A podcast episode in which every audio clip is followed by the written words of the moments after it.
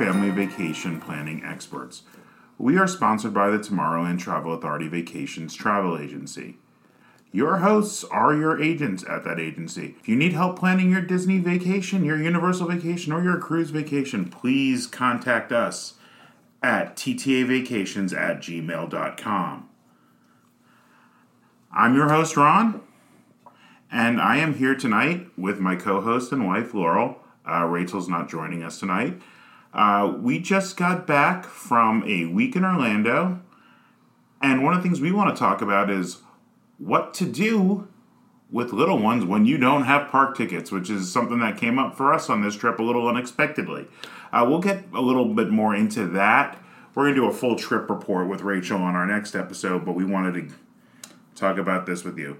So, we ended up with a few extra days in Orlando than we thought we were going to have, and we didn't have any park tickets. Uh, or we were supposed to originally be, you know, working from home down in Florida, but uh, we managed to, you know, do some trade off of days where one of us would work and one of us wouldn't. And then we, you know, had to fill in what to do in those days without having to spend, you know, a hundred something dollars per person on a park ticket and make the person working jealous by doing that. Um, we've done this before. We tend to take longer vacations where we do sometimes work from our uh, timeshare in Orlando. And we've done a bunch of different things. I'd say the most obvious is a pool day. Definite pool day, especially if it's the kind of pool that has, you know, like little extras like slides or I don't know, like um, different kinds of splash pad areas or even um, like water zones with different kinds of water toys and things. Those are always the best. Yeah, I mean, eh, most kids are going to love the pool more than the parks. Let's be honest. I Oh, yeah. think they really are. Uh, but the big problem is, it's really hard to make that an all-day activity. Mm-hmm. Uh, you're going to get hot no matter if you're in the water. You're going to get tired. I have to get the kids out to apply sunscreen or nap or lunch. And once that happens, it's kind of hard to get back in. So we tend to split these days where we'll do half a day in the morning in the pool and do another activity in the evening or vice versa. Mostly we tend to do that in the morning and then do something after lunch or nap. Uh, where with a four year old, we're kind of in the sometimes napping, sometimes not. So in the past, we've looked up some of those like soft play areas or indoor playgrounds, and they're scattered throughout Orlando. I don't even remember who we used. It's been a little bit of a time Yeah. since we used one. But there's several different ones, and they they ha- there are different ones that are aimed at different kinds of experiences at different kinds of price ranges. Which I would say, you know, if your child is you know walking to like four, maybe five, I think it's probably the max you would get in, in those indoor play spaces for small children. Uh, those are really ideal just because you know they're safe, you know that they're following cleanliness guidelines. There's not going to be um, a ton of bigger kids possibly, you know, getting in their way. Um, uh, you're probably also going to have more enrichment type play as opposed to just, you know, pure, pure unadulterated fun. So, you know, at that age, it's always kind of nice to sort of have something that feels comfortable and comforting and calm. Um, We've done some that are like the soft play areas, like what if anybody remembers Discovery Zone or places with like ball pits. To others that have just like a little village of playhouses mm-hmm. and some of the soft play areas, and then they have like you know video games for kids, like a giant interactive wall, like a Right. Connect style thing. or like on the ground where they have to you know stamp on things or dance in place uh, sometimes they'll have um, interactive exhibits that are almost like children's museum level you know advanced um, and then sometimes you'll find that they're going to have interactive play areas that are more like you know grocery store shopping or maybe even indoor uh, like jungle gym type spaces so just you know it's kind of nice to look those things up and see what they have so you can see what your child might be interested in And they're a relatively cheap option. They're usually only going to charge you for the kid, and it's usually going to be what 15 20 dollars for an hour or Yeah. two Sometime- depending on depending on the place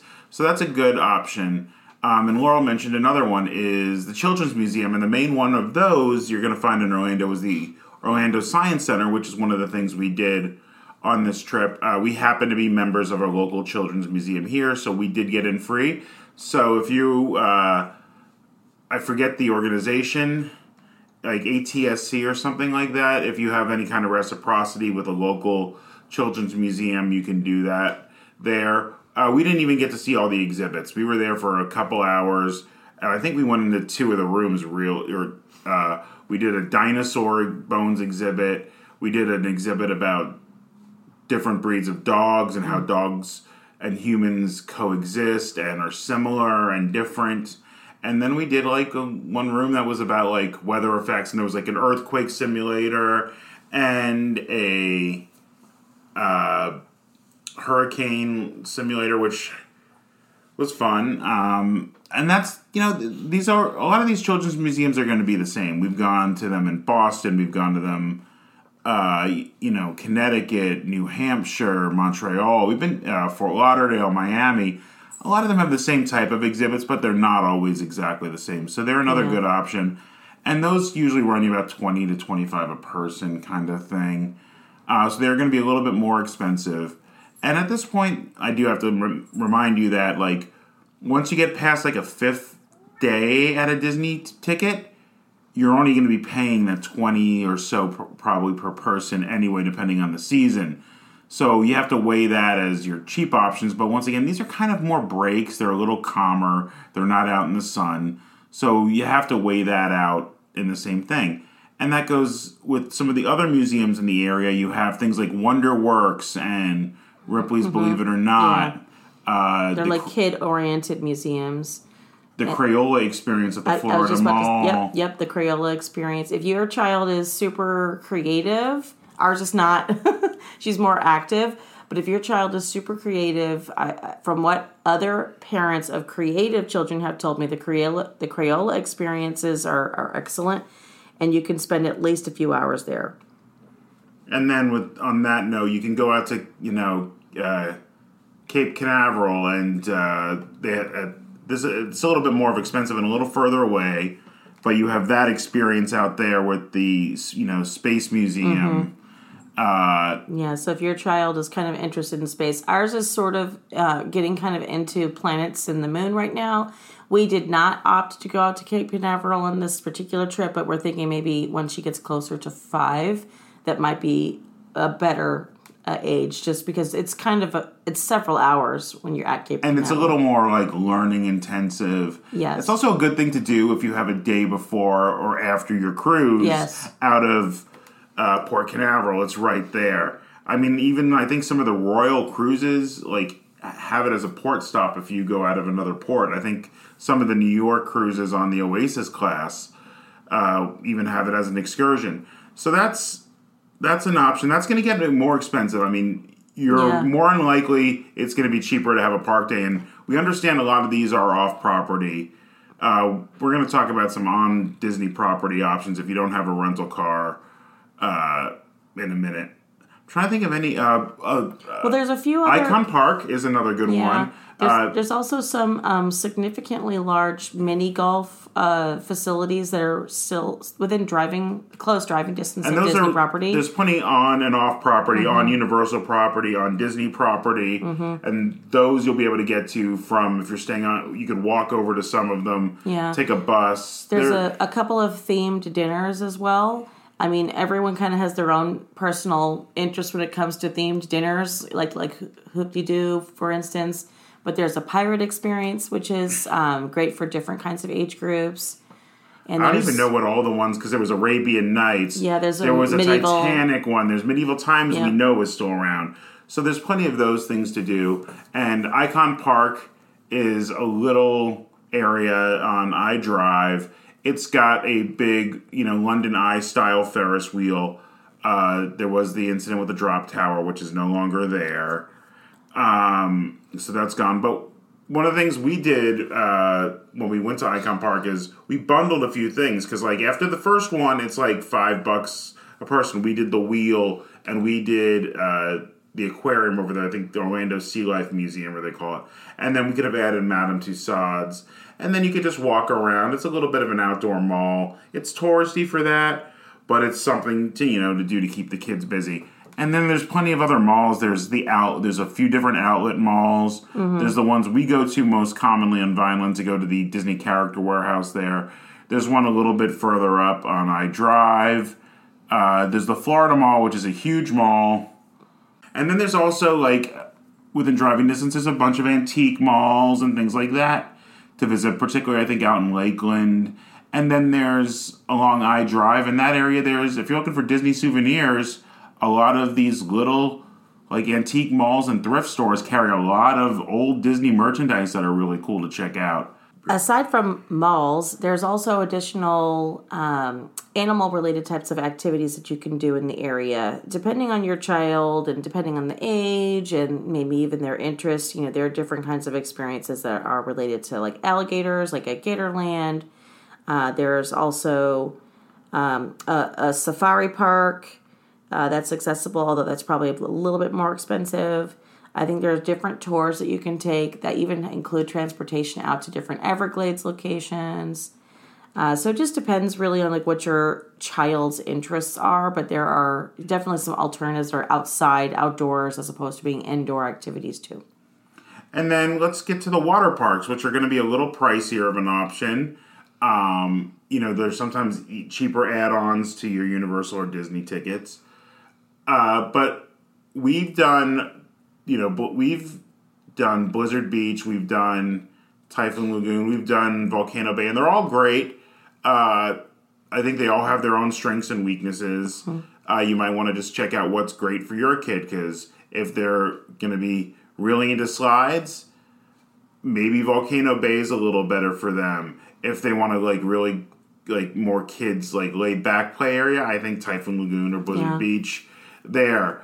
Uh, if they want a lazy river, I happen to like the Typhoon Lagoon yeah. lazy river the best. The wave pool over there is the biggest around. Yeah, the the Typhoon Lagoon and Blizzard Beach smaller children areas I think are are in some ways better than Volcano Bay. Uh, Volcano Bay's is significant in size, and what's kind of nice is that the whole space has a higher age range. Like you can have one year olds up to probably seven or eight in the same space. But the challenges there are that if you have really small children, then they can probably only do about half of the things in that particular space. And then, you know, you're kind of stuck in that kind of situation. Whereas if you're in the Typhoon and Blizzard Beach areas, they also go up to older ages, like eight, you know, eight, nine, ten. But the types of items that they're the types of the types of things that they're doing in their spaces there are a little bit safer. So if your child is a, a little bit more into the outdoorsy, you know, exploratory stage like ours, and who wants to do the stuff that the big kids do, we feel a little bit safer with her doing the things that are up, happen to be in those play spaces at those parks. And there are also off property ones like the Island H2O on 192. Uh, from what I understand, we've never been, we pass by it all the time it looks like a little roadside attraction, but I've heard from people who are there it's fine. It's just not as heavily themed as the Disney or Universal ones. But on the other hand, Aquatica over at SeaWorld mm-hmm. is rated just as high, really, as the other parks ones. Um, all of them are pretty comparable in price, honestly. You might have like a $15 per person difference, which does add up. And sometimes, if you know you're going to go a couple times, like adding that option on your Disney ticket uh, is a good thing, or I think like the Island H2O like annual pass is probably the same price or close to a one day pass at Volcano Bay. So those are some things to look at. Mm-hmm. Uh, we also have, I know this is back to shopping, but now we're kind of staying on property. You've got either Disney Springs or City Walk. Yep. Uh, which is great to just browse and walk. It's they have a few distractionary things like the Aerophile balloon or movie theaters or you know escape rooms depending on which one you're at there's going to be a few of those activities that can really jump up in price if you do a lot if you have a lot of people but they're still going to be cheaper than most, you know, day ticket add-ons. And then there's simply resort hopping, which is something you can do if you're staying on Disney property or Universal. Yeah, and, and all of the many of the resorts have additional, uh, I'll call them attractions or different kinds of entertainment available just at the resorts. So, like for instance, if you're going to be around uh, the Yacht and Beach Club and you're at the boardwalk, if you are a family of four and you don't have tiny children, maybe you might be interested in doing the Surrey bikes. You could even put the Surrey the tiny children and They have like a. That's true. They have the little booster seat, little like in the front. It's like a like your shopping trolley Yeah. kind of thing. And then um, you could even go fishing if you were at Riverside. Um, recommend to do that early in the morning, just because There's- that's when the fish are biting. There's boat rentals Mm-hmm. and chartered boats, and you can even just ride transportation all day, which is something we did. Oh yeah, We that's a good one. You should talk about that. There's if your kid likes boats, like our kid just wanted to ride a bus, so I took her on the bus a few times, and then we went on the monorail, and, the, and you don't need a ticket to do any of that. So you could take all the resort transportation, boats, bus, Skyliner. You can do horseback riding at um, Tri Circle D over Yeah. at the Fort Wilderness. There's playgrounds at a, at some of the resorts. Uh, t- from what I could tell, a lot of the deluxe resorts don't have a dry playground. They've kind of traded it for a wet playground.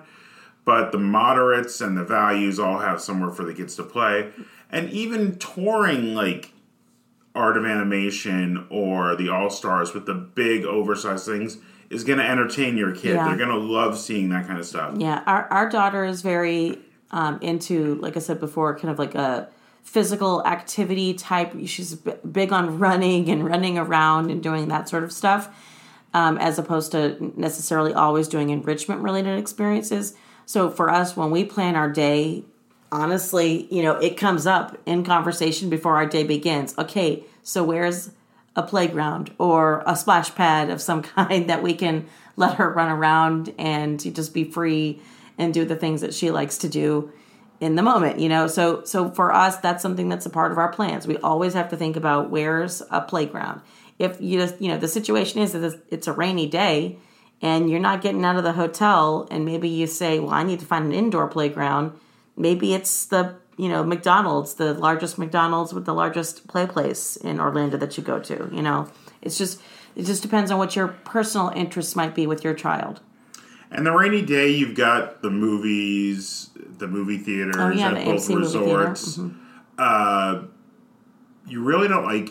I really think it's sad that we don't have anything like Disney Quest anymore to kind of fill in that rainy day Right. void. But you, so you're going to have a little bit of a problem doing some of this on rainy days. But most of the resorts will have something going on in the lobby to kind Mm-hmm. of fill in some of the space. They'll move some of those activities in there. And then at night, you know, you could still do the resort hopping. You've got Disney Springs or City Walk.